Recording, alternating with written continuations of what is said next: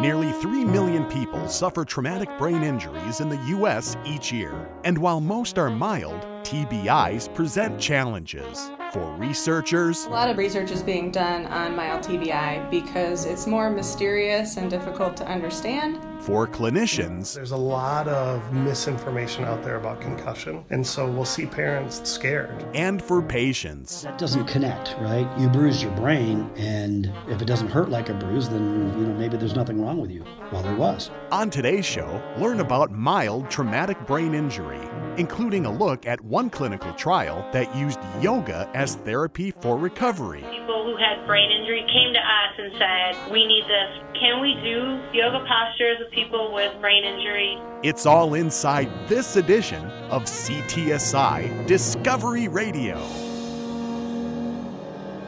Welcome to CTSI Discovery Radio. I'm your host, Brian Belmer. CTSI Discovery Radio is brought to you by the Clinical and Translational Science Institute of Southeast Wisconsin. The CTSI is a consortium of researchers, doctors, scientists, and others representing eight institutions, including the Medical College of Wisconsin, Milwaukee School of Engineering, Marquette University, the University of Wisconsin Milwaukee, Children's Hospital of Wisconsin, Froedtert Hospital, Versiti Blood Center of Wisconsin, and the Zablocki VA Medical Center. The CTSI works collaboratively across all of our member institutions in advancing biomedical research and finding new drugs, treatments, therapeutics, and interventions that are better, faster, and more economical than ever. Our mission is advancing health through research and discovery. For many of us, when we hear mild traumatic brain injury, we first think of a concussion, like from a sports injury. And while that is common, a mild traumatic brain injury, or MTBI, can happen many ways unrelated to sports as well. Dr. Lindsay Nelson is an assistant professor and part of the Brain Injury Research Program at the Medical College of Wisconsin. She does extensive research in MTBI, including both non sports and sports related injuries. We caught up with her recently to learn more. She tells us, in general, what a traumatic brain injury, or TBI, is. Traumatic brain injury means that a hit to the head has caused some change in how the brain works. So the term TBI covers a wide spectrum of brain injury, ranging from mild, where one only experiences very brief changes in brain function and gets better quickly, all the way to severe life threatening injuries. Dr. Nelson has led numerous research studies covering the range of traumatic brain injuries, including MTBI. A lot of research is being done on mild TBI because it's more mysterious and difficult to understand than more severe injuries, and also it's by far the most common type of brain injury. When someone suffers a head injury, what signs differentiate a mild TBI from a moderate or severe one? One early sign that can be easily determined is how long someone loses consciousness after the injury. So, if a patient never loses consciousness or has even up to 30 minutes of unconsciousness, this is typically called a mild TBI. So, it surprises many people to hear that being knocked out for 30 minutes is a mild TBI.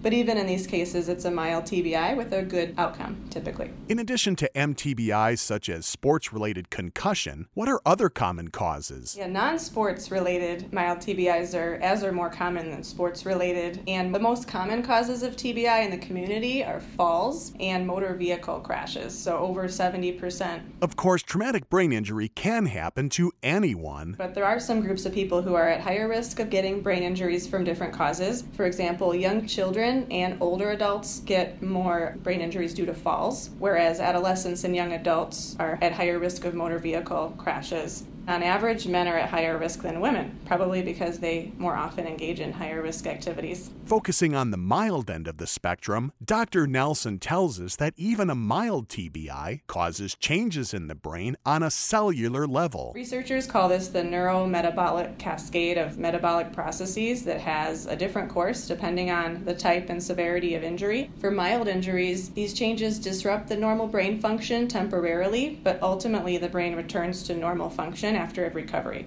And for more severe injuries, one cellular level change leads to another, and that can have permanent damage to structure and function of the brain. Mild TBIs often result in physical symptoms, such as headache, balance problems, or feeling tired. But none of the symptoms of TBI are specific to TBI. They're all things that are common to experience in day to day life or due to other conditions, which is one reason why it's difficult to study. Changes in someone's cognitive and emotional functioning, new difficulties with emotions like feeling sad or irritable, partly due to physical effects of injury and sometimes also due to how one's routine has been changed. And it's also common to report cognitive symptoms like having problem remembering things. And behavioral changes. They may sleep more, have trouble sleeping, and some rest after injury is probably helpful for a couple days, but we now believe it's important to try to get back to one's normal routine. So if somebody is withdrawing from normal life, we sometimes want to intervene and try to get them back to normal activities to help their recoveries. This means that even a mild TBI can significantly impact a patient's quality of life, at least temporarily. It can affect it pretty dramatically, especially early after injury. So patients may be unable to work or drive or do normal activities right after the injury. However, with time and with the right support, patients with MTBI almost always achieve a good outcome with no long term problems. A healer of a mild TBI is time.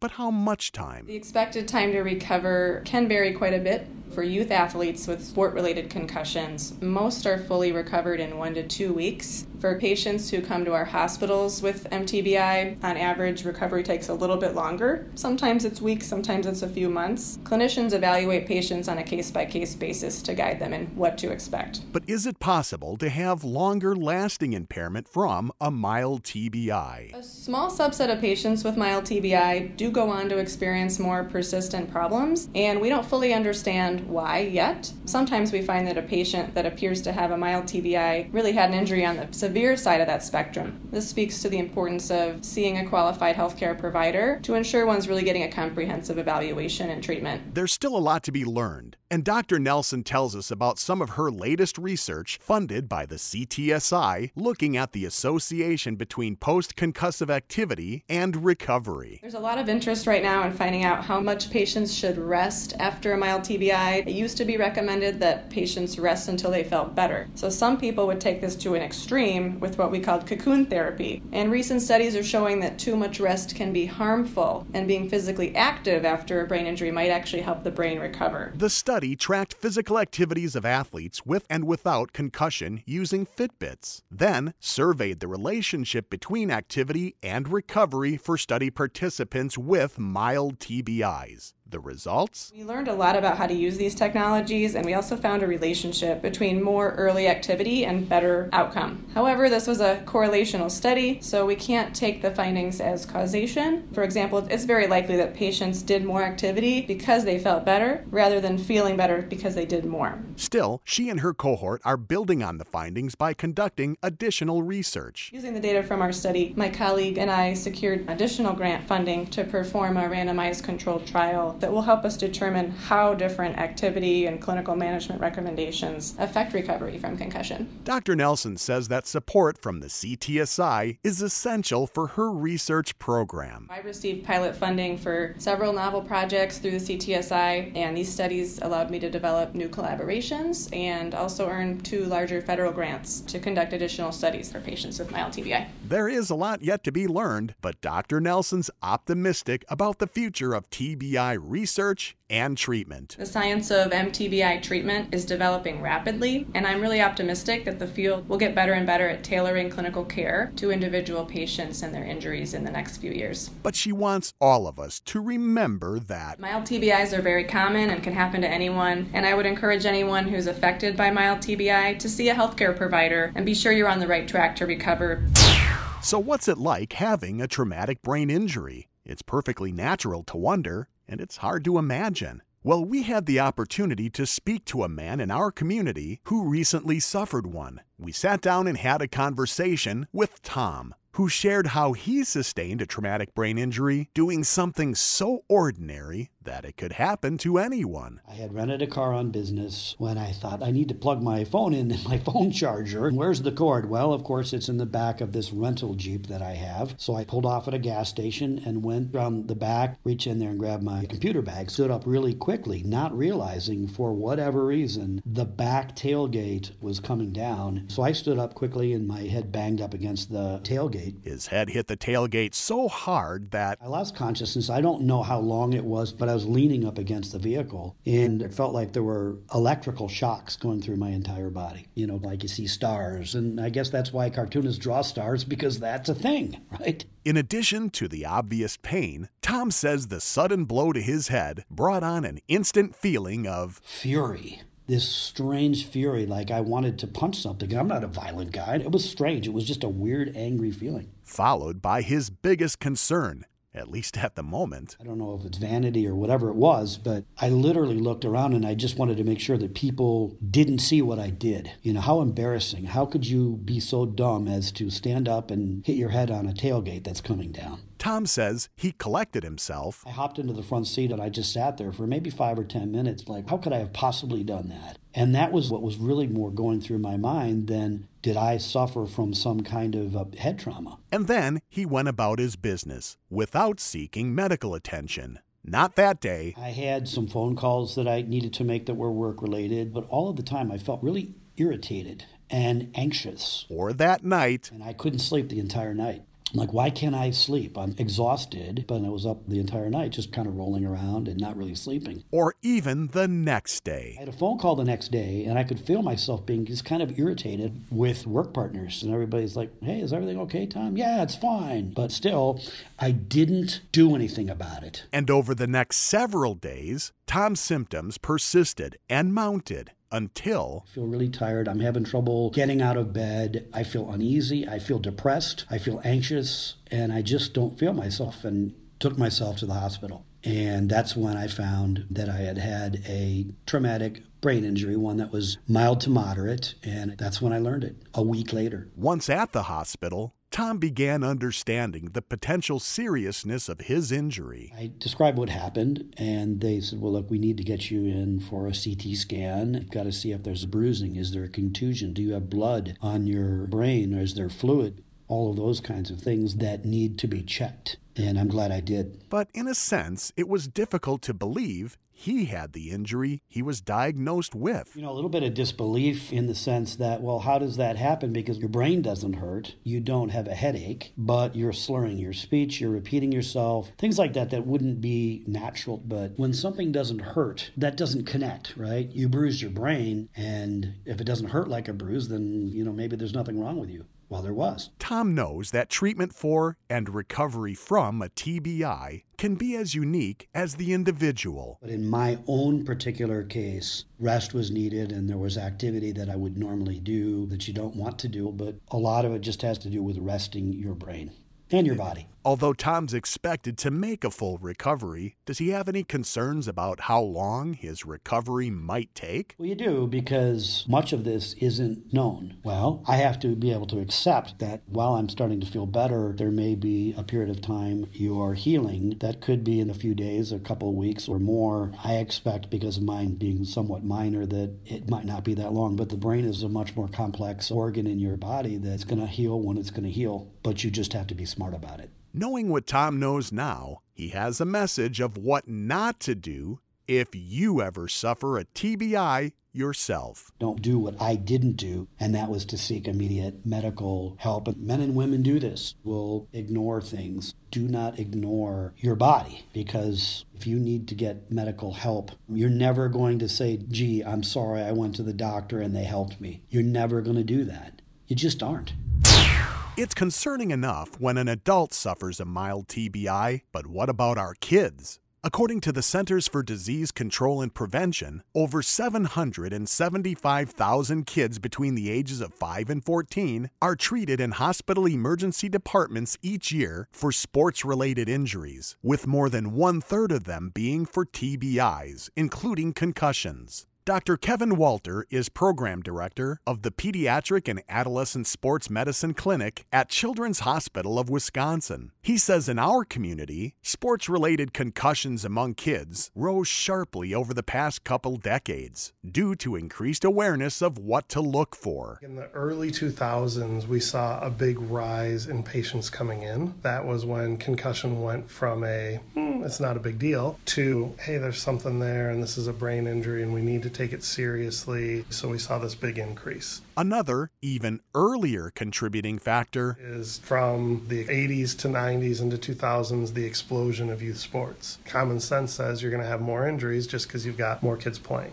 Are kids more susceptible to sustaining concussions due to the ongoing development of their brain? I don't think so. We used to say kids are more likely to get concussed, but there's a thought that having increased plasticity and further brain development may be beneficial because if you get an injury, you can grow around it. The thing we absolutely know is that middle school and high school kids will take longer to recover than adults. Not quite sure why, but definitely seen. Is there a difference between genders? Female athletes have a higher concussion rate than male athletes. And if you look at boys basketball, girls basketball, high school girls have about double the rate of high school boys for concussion. So, yes, we see girls have higher rates of concussion, but no, we have no idea why. Dr. Walter mentioned basketball, but what other sports does he see most commonly leading to TBIs in our kids? You'll see football usually at number one just because there's so many players. But when you look at rates of concussion soccer, hockey, wrestling, lacrosse, volleyball, martial arts. Any contact sports are going to be the ones with the highest risk. And of course, there's plenty of non sports related TBIs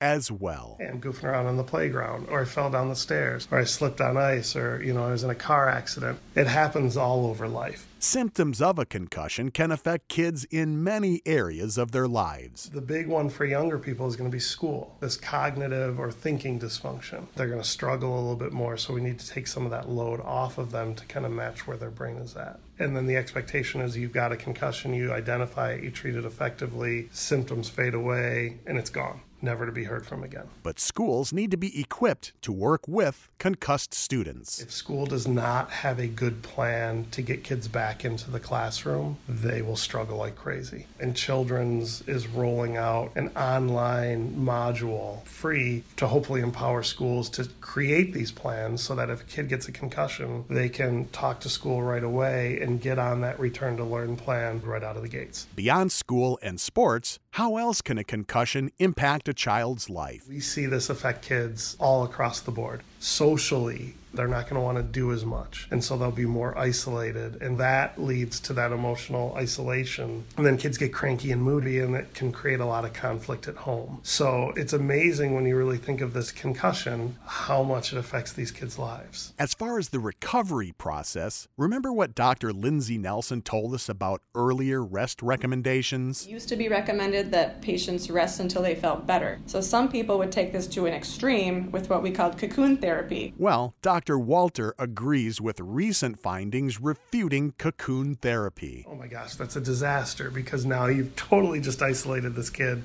They're doing nothing. All they focus on is how bad they feel and everything else in life that they're missing. So early on, they need more rest. Day or two after the injury, they need just a lot of downtime. But then we want to get them back to school right away within five to seven days tops.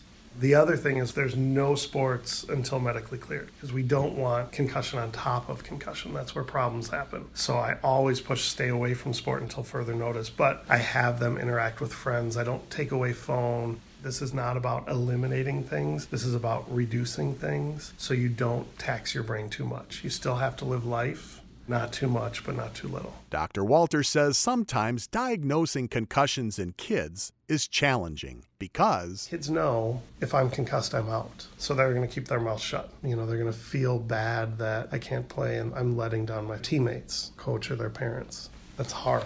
On the other hand, sometimes parents are overly or unnecessarily concerned about their child having a concussion. There's a lot of misinformation out there about concussion, and so we'll see parents scared. We've gone from where I had to kind of scare people into taking things seriously to now where I have to talk people off the ledge and say, hey, every hit to the head is not going to be a concussion. To help in diagnosing a concussion, Dr. Walter recommends having the child undergo a baseline concussion evaluation test if they participate in contact sports. Baseline is basically a pre injury assessment of processing speed and memory and recall and reaction time, which can be super helpful because if you're concussed, those things will be lower. And we also want to look at balance, eye movement, and eye tracking the more information we have about how your brain works pre injury, the better and safer we can be with management post injury. While Dr. Walter is primarily a clinician, he does do concussion research as well, leading him to share what he and his cohorts have learned about pediatric traumatic brain injury. It's open doors to be able to work with people that I would consider the brightest minds in sports concussion. I primarily am a clinician seeing patients, so my job is to take research translated into stuff that we can use in clinic to treat in everyday life. But my love is taking that research and breaking it down to how can we improve treatment and how can I help educate families and patients. And in addition to sharing his expertise with patients and parents, I work with coaches whenever I can. I've spoken to athletic trainers, physicians. Whenever I can educate, I will try my best to be there and do it because that's what it takes. The more awareness there is with concussion, the more people understand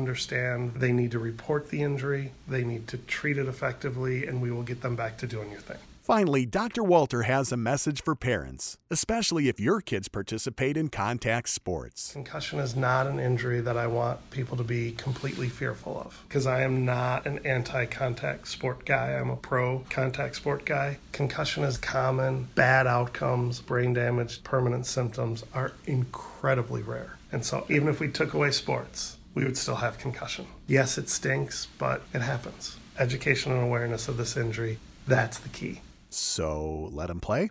Let him play, yeah. Up next, we focus our CTSI on clinical trials. Here's Kayla Pierce. Brian, since we're learning about traumatic brain injury, today we discover a novel clinical trial that had TBI patients practicing yoga as part of their recovery therapy. Dr. Arlene Schmid is an associate professor of occupational therapy at Colorado State University and principal investigator of the study. She tells us that not only can quality of life be greatly affected, but this is especially true when someone with a TBI perceives that they cannot function as they once did. Sometimes perception of abilities is a little different than the reality. And so quality of life is impacted because sometimes those ideas don't align with what the caregiver or the family is seeing and can lead to some real challenges. One of those challenges is often a TBI patient's ability to regulate their emotions. We see someone who might become really angry or agitated, or they might become really tearful or weepy, and they know that they would not have done that before, but they don't really have the control over their emotions like they might have before their injury. She says when someone loses the ability to regulate their emotions due to a TBI, it can lead to disconnects between mind and body. People spend a lot of time worrying about the past or thinking about the future, and they are not really focused on the present. And it seems to kind of allow for this mind body disconnect. They really become out of tune with their body. And these disconnections can create disharmony between mind and body as well. They are pretty angry with their body because their body is not reacting the way they would like it to, and there's emotional response that comes along with this mind body disconnect. Dr. Schmid wanted to find an intervention to help regulate emotional responses and improve quality of life for TBI patients. So she turned to something she'd found effective for stroke patients yoga. In the first trial I actually ran was for people with chronic stroke to do yoga. And we heard these stories about how they had better control over their emotions. We heard their partners or their spouses talking about this is my person back. And people kind of came to us, people who had brain injury or family members of folks with brain injury came to us and said, we need this. And so from there, we ran this very small study with people to see, again, can we do yoga postures with people with brain injury? Next, she shares details of her yoga study, beginning with some of the criteria for participation. They had to have a chronic brain injury about six months post because there's so much change happening in the brain with an acute injury, we wanted to wait. We did want to make sure that it was a brain injury that really led to some persistent issues. And so people who could stand but who did need rehabilitation right after the injury, and people who self reported that they had had persistent physical impairments. There are many forms of yoga. What form was used for participants of this study? Foundationally, something we call hatha yoga, which is stretching, strengthening, kind of holding poses for a little bit of time. So when we talk about our research, we talk about it as hatha yoga. What was a typical session like for participants of the study? We start off with all seated postures so that we can kind of meet people where they are. And from seated postures, then we do standing postures. And then from there, we get down to the floor.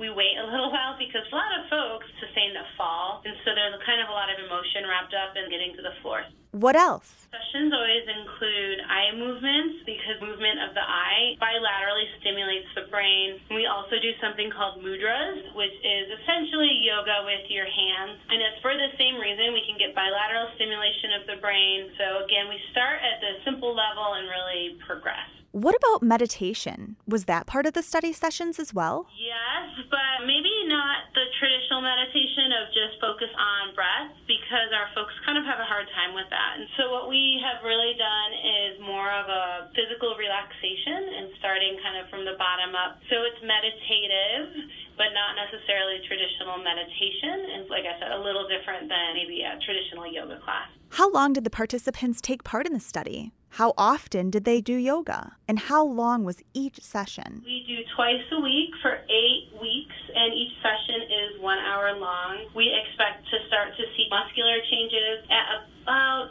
six weeks, but we feel pretty good about twice a week for eight weeks for most of our folks. Were participants in a yoga class or were these one on one sessions? So in this study, they were one on one, really because we weren't sure with folks with brain injury if yoga was feasible for them and then if they could tolerate essentially being in a group session. And considering each participant had endured a traumatic brain injury, were they aided in achieving yoga positions? Yes, they were. So that's a really good question. And I would say, you know, our folks do look different in the sense of how severe their brain injury was. So we always have occupational therapy students around to help as needed. I think we do a good job of meeting people where they are. But I would say that's kind of a mix of traditional yoga, of making sure it's adaptable, and then being therapists as well to make sure everyone is successful.